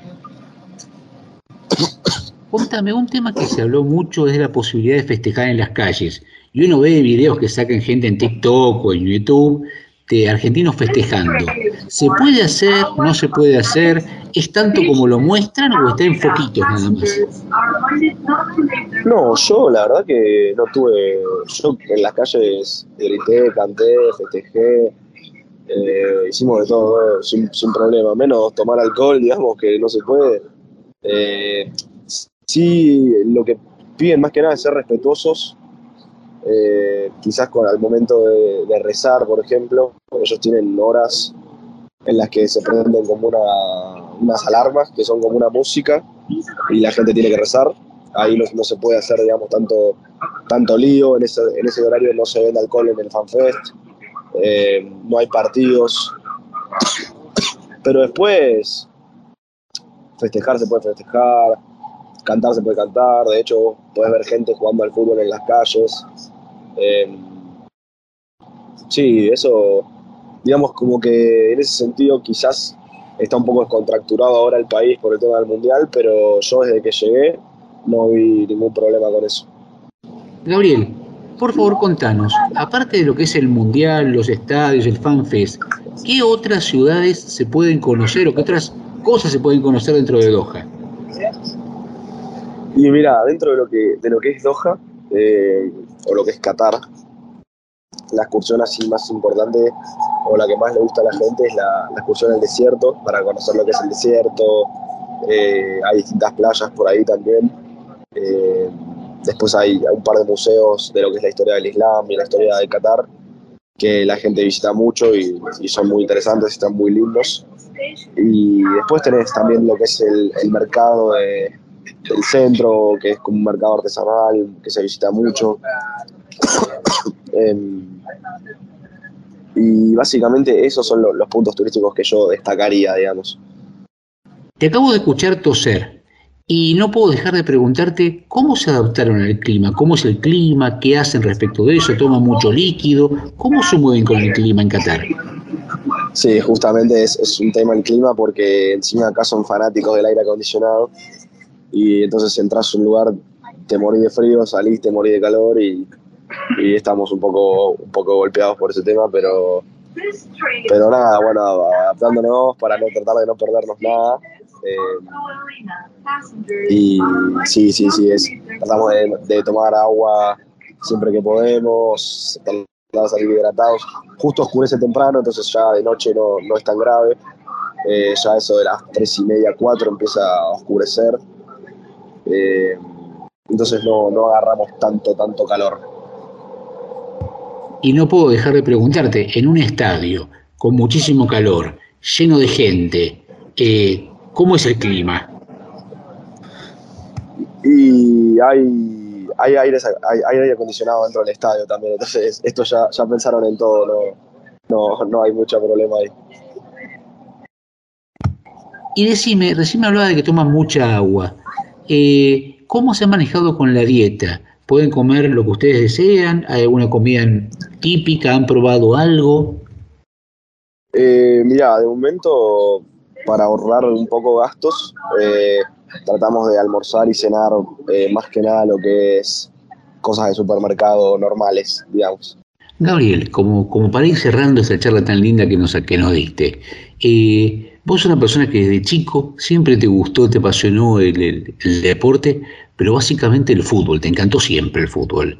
Y bueno, llegar a Qatar para vos debe ser la culminación de un sueño de, de muchísimos años. Y estos sueños abren paso a otros sueños más. Eh, ¿Qué tenés pensado de aquí en más? ¿A nivel personal o a nivel profesional que se te fue dando a partir de todo lo que viste en Qatar? Y principalmente yo creo que, que venir a, a un mundial te, te despierta las, las ganas de, de seguir conociendo distintas culturas o, o distintos, distintos países, distinta gente. Entonces, si, si puedo decir que, que hay algo que, que me haya despertado este viaje o, o que puedo decir que haya nacido a raíz de este viaje, seguramente sería, sería esas ganas de, de seguir conociendo y, y aprendiendo distintas cosas que, que hay alrededor del mundo que, que quizás uno estando en Argentina no, no ve tan a diario. Contame, ¿escribiste algo de lo que te fue pasando? ¿Hiciste algún relato de todas estas cosas que estás viviendo? Y la verdad que, que todavía no, no tuve mucho tiempo de, de sentarme, ¿viste? Y, y, y bajar todo lo, lo que, lo que fue pasando, pero, pero creo que, que de a poco en, en mi cabeza lo, lo voy analizando. Contame, si después de esta charla alguien quiere saber o seguirte en redes, ¿hay alguna forma que puedan hacerlo?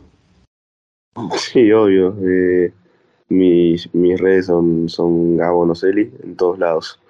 Eh, no sé cuántas redes sociales tengo ya, pero, pero tengo varias. Eh, Gabo, si sabemos cómo se Nocelli, es con, con S, con C, con CH, con C. ¿Cómo, ¿Cómo se escribe, por favor? Si la gente te lo puede tomar. Con C y con doble L. Perfecto, Gabo Nocelli sería aquí en, en Italia. Perfecto. Muchísimas gracias, Gabriel. Eh, bueno, te deseamos toda la suerte, lo mejor para Argentina en lo que sigue del Mundial. Y le vamos a pedir a Aldo, a nuestro operador, si por favor nos puede poner para cerrar este hermoso momento un tema que seguramente muchos recordarán en medio del partido, de Juanse, a Dios le pido.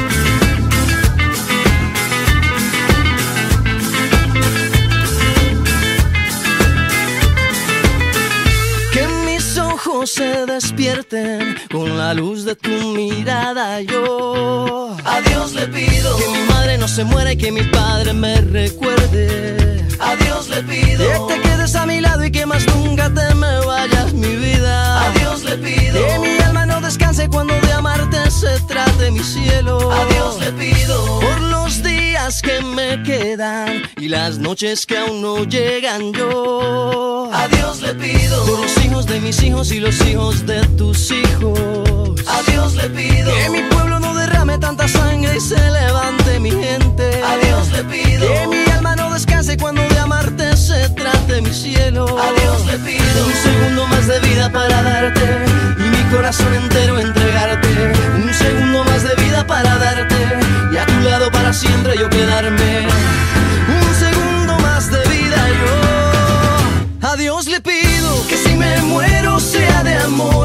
Enamoro sea de vos y que de tu voz sea este corazón. Todos los días a Dios le pido que si me muero sea de amor y si me enamoro sea de vos y que de tu voz sea este corazón. Todos los días a Dios le pido.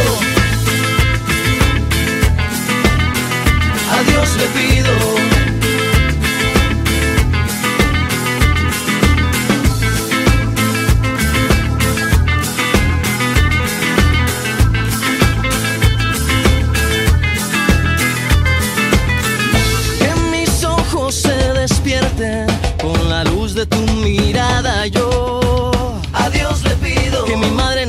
Que mi padre me recuerde. A Dios le pido que te quedes a mi lado y que más nunca te me vayas, mi vida. A Dios le pido que mi alma no descanse cuando de amarte se trate mi cielo. A Dios le pido un segundo más de vida para darte y mi corazón entero entregarte. Un segundo más de vida para darte y a tu lado para siempre yo quedarme. Un segundo más de vida yo. A Dios le pido que si me muero y si me enamoro sea de vos y que de tu voz sea este corazón. Todos los días a Dios le pido que si me muero sea de amor y si me enamoro sea de vos y que de tu voz sea este corazón. Todos los días a Dios le pido que si me muero sea de amor y si me enamoro sea de vos y que de tu voz sea este corazón. Todos los días a Dios le pido me muero sea de amor y si me enamoro sea de vos y que de tu voz este corazón. Todos los días yo a Dios le pido.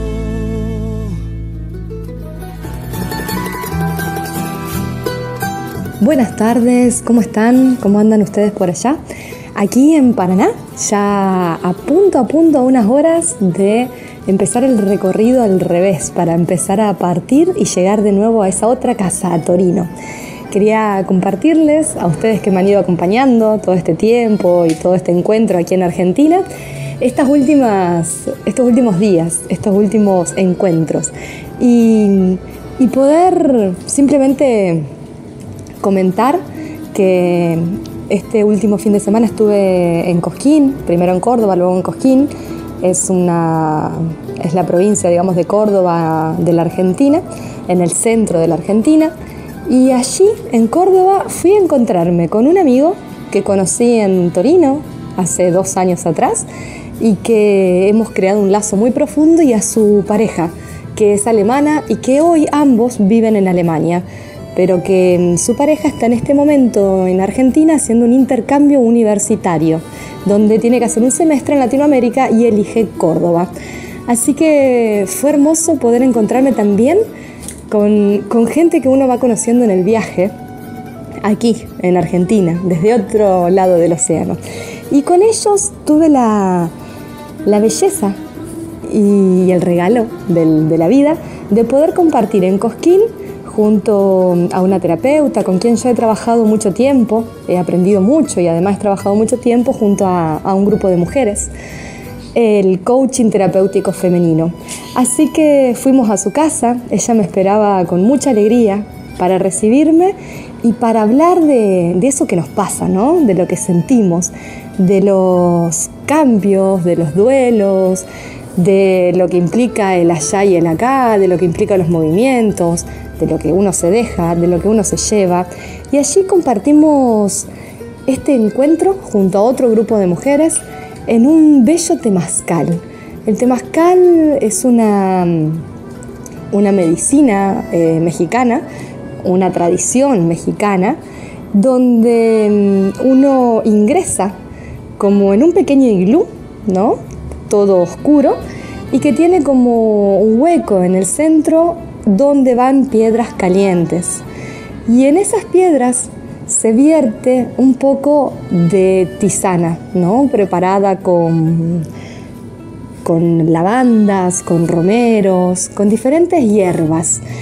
Y entonces, al verter ese agua sobre las piedras calientes, empieza a salir un vapor. Un vapor que nos va bañando a todos los que estamos allí dentro sentados en un círculo. Es una sauna, una sauna ancestral, como le hacían antes los antiguos, allí en México, y que ellos en México aún continúan utilizando. En esa sensación de estar dentro de ese útero, pudimos compartir estas imágenes de sensaciones, de emociones, para poder encontrarnos con cada uno de nosotros y para tomar las fuerzas para seguir adelante en lo que nos toca.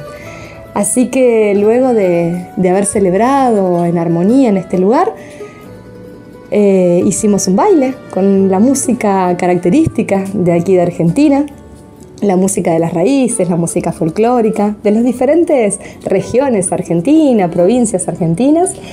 Y luego de eso fue bello que en un círculo, en una ronda, cada una de las personas que estaban allí presentes me entregaba como a través de la palabra lo que sentían, ¿no? Y eso era para que yo me colme el corazón de mucha fuerza, de mucho amor y que me lo lleve. Son esos elementos valiosos que uno se lleva y que no entran en la valija y que lo lleva dentro del corazón y que nos da la fuerza cuando estamos allá, del otro lado del océano, para continuar con el camino que, que la vida nos va abriendo y la que nos animamos a generar. Así que les quería dejar como estas imágenes de, de la belleza de, de las palabras, de las fuerzas de las palabras, de la belleza de los encuentros cuando son a, corazón abierto, de la belleza de los momentos cuando uno se permite sentir y ser y tratar de ser lo más coherente posible con, con aquello que siente, en acciones, en palabras, en movimientos. Y con esas imágenes los despido aquí ya desde Paraná, donde estoy a unas cuatro horas de empezar a tomar el colectivo que me llevará a Ezeiza y de allí el avión que me vuelve a aquel otro hogar que estoy generando y creando allá en Torino. Los dejo con estas compañías para que sigan disfrutando mucho más de Italiatinos.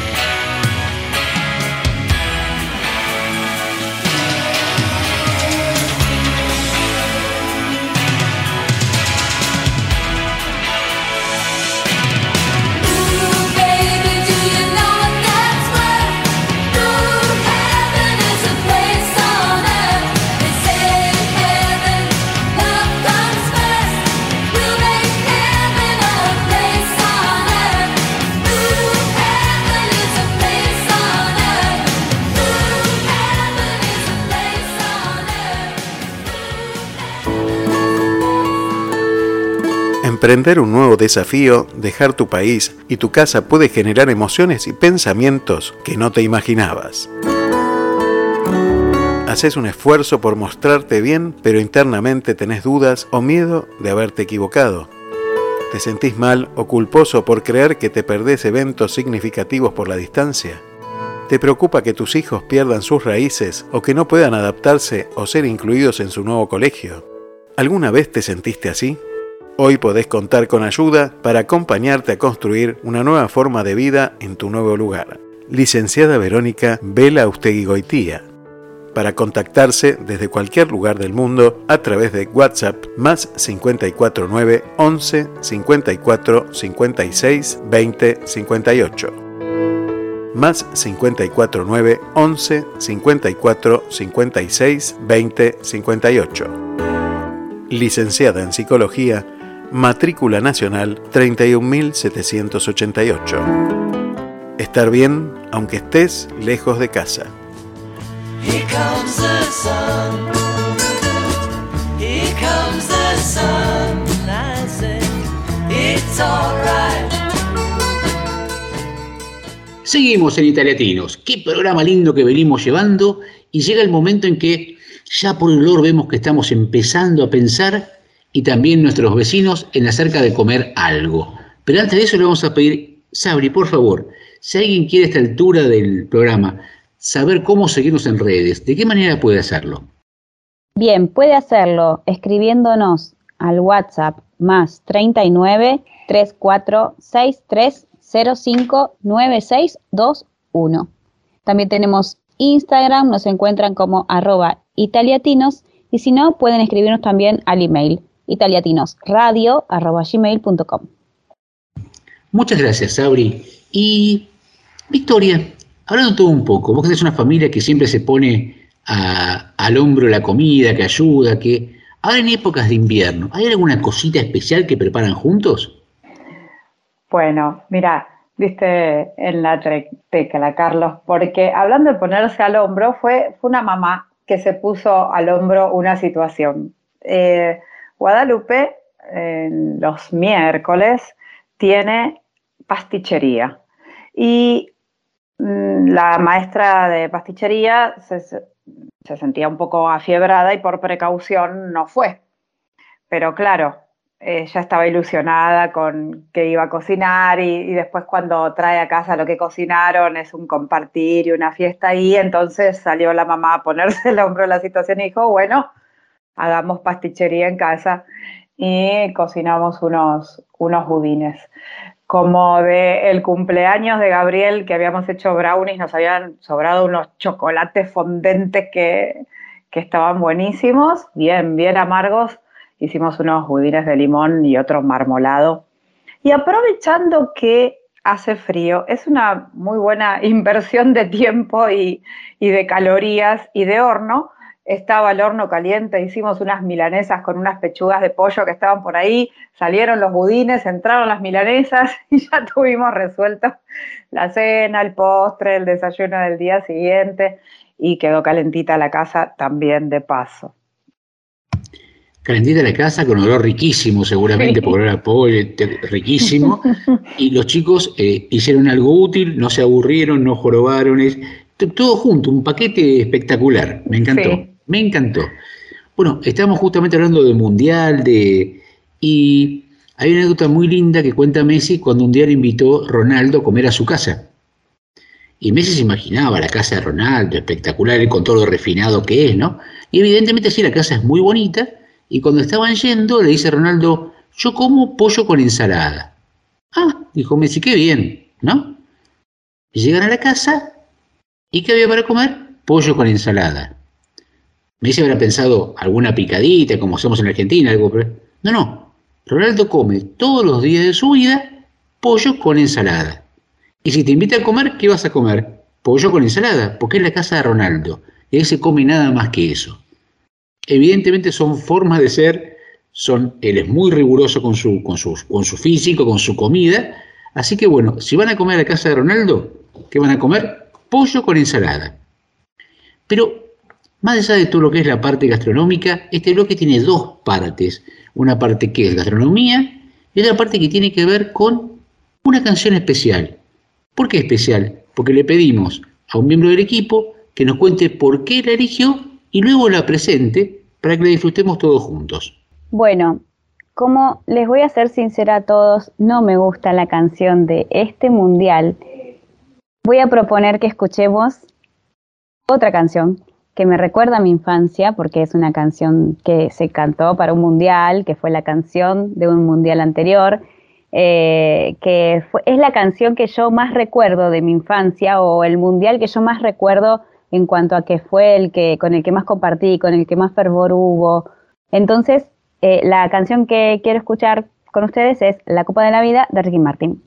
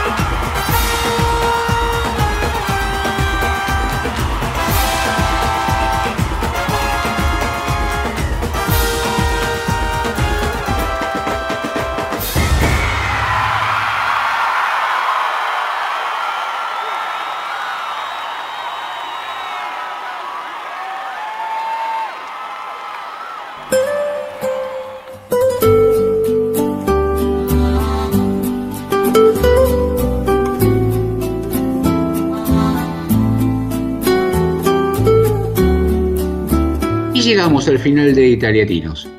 Sabri, por favor, si alguien se olvidó de anotar, si nos quiere seguirse después de todo este programa que escuchó, quiere saber cómo estamos en redes, ¿de qué manera puede hacerlo? Bueno, pueden comunicarse con nosotros a través de nuestro email italiatinosradio.gmail.com. También tenemos un WhatsApp, para que lo anoten, es más 39 34 63 05 9621. Y si no, pueden buscarnos en Instagram como arroba italiatinos. Muchas gracias, Sabri. Y al cerrar el programa le pedimos a los miembros del equipo si por favor nos pueden subrayar qué de todo lo que tuvimos a lo largo del programa les resultó más interesante, para que ustedes, más allá de la opinión que tengan, se lleven cuál es nuestra impresión del programa. Victoria. Bueno, muy, muy interesante, muy interesante la entrevista a Santiago Roncagliolo. Eh, me gustó, mm, no sabría decirte si es la palabra, pero me estremeció el momento en el que dice, porque después nos damos cuenta que somos un poco apátridas, ¿no? Los que nos vamos de, de nuestro país. Ya no somos de aquel, nunca vamos a ser de este.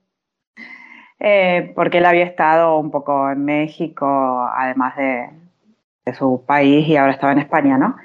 Y, y pensaba en cada uno de nosotros, en eso y, y en el desapego que eso produce. Por ahí le podríamos cambiar eso de, de, de, apátrida, de no ser de ningún lugar por ser multipátrida, ¿no? O sea, estar en todos los lugares.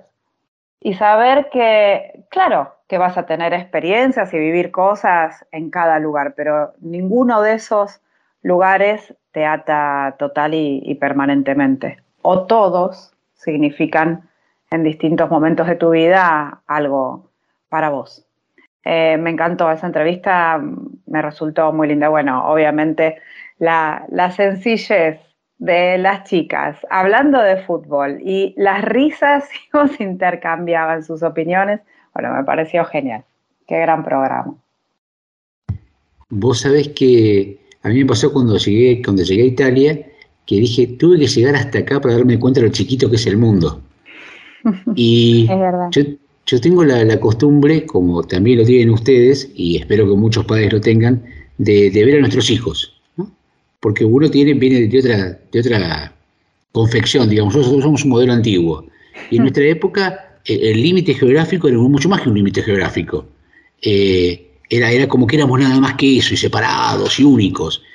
Y los chicos son multiculturales. Nosotros hablábamos a lo sumo un poco de inglés y ya era todo un avance. Hoy los chicos hablan tres idiomas, cuatro idiomas. Por el que viene hablen más todavía, porque son ciudadanos del mundo. Y esto le pasa a los hijos de Victoria, le pasa a los hijos de Sabri, le pasan a mis hijos y a muchos de los que estamos aquí. Entonces, siento que los chicos nos están enseñando por dónde va el asunto. Que por esas reminiscencias de patria eh, son nuestras, esa cosa de, de agarrarse firmemente. Y que yo busco en general, y creo que nosotros en general buscamos los puntos en común, no los puntos que no tengamos en común. Y son muchas las cosas que tenemos en común y de lo que traemos, lo que uno puede aportar. No para ser mejor que el otro, sino para ayudar. Porque de hecho, el país que te da un lugar, uno está inmensamente agradecido por eso que te dieron, ¿o no? Claro.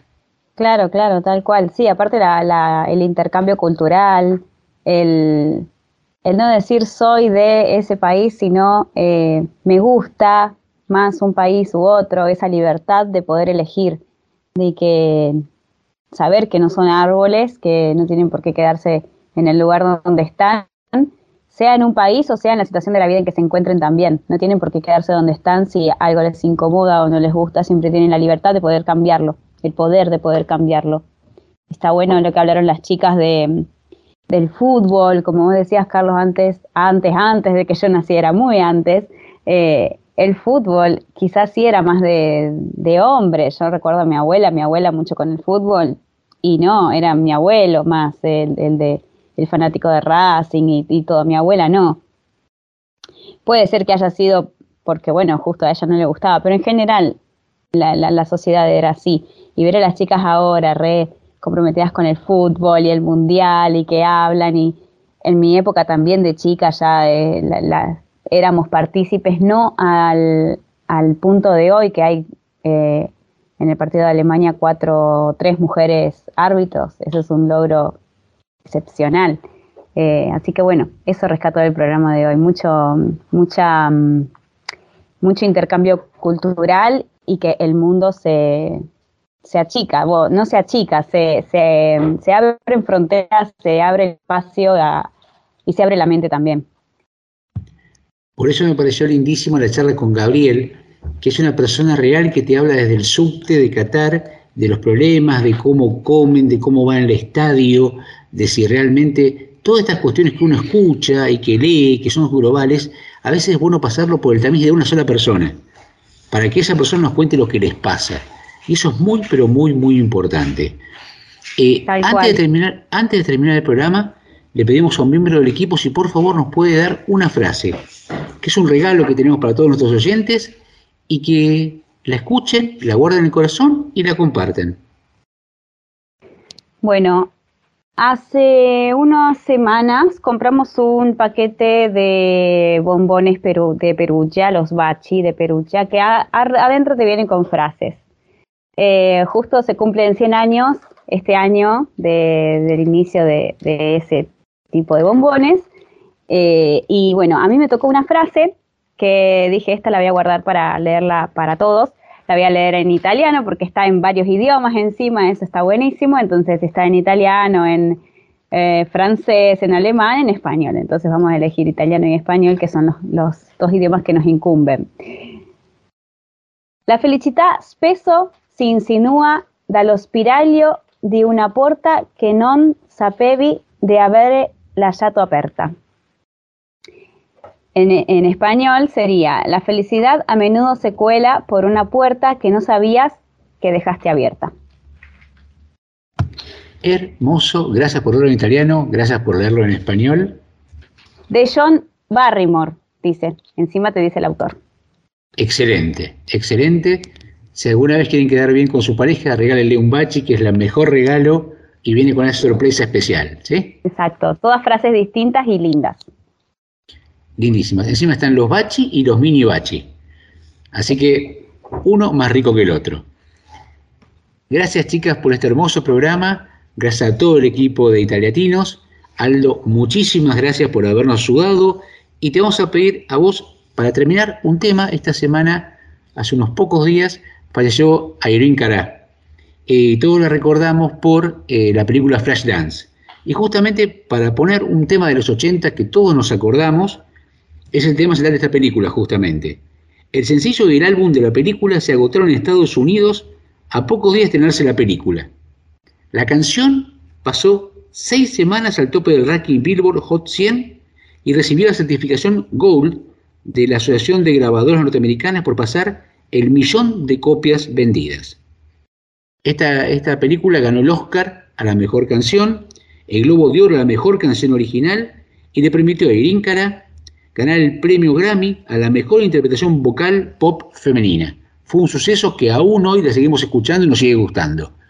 Para empezar este fin de semana, Italiatino, la mayor de las suertes, gracias por acompañarnos. Aldo, por favor, si nos podés poner en el aire, What a Feeling de Irene Cara.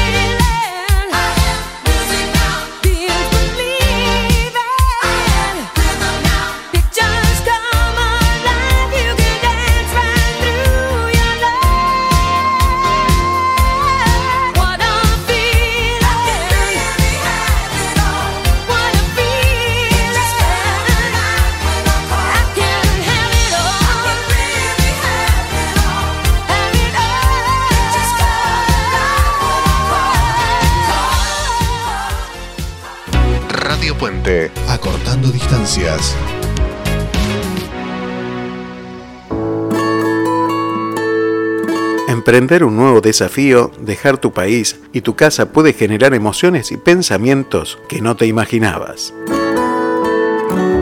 Haces un esfuerzo por mostrarte bien, pero internamente tenés dudas o miedo de haberte equivocado.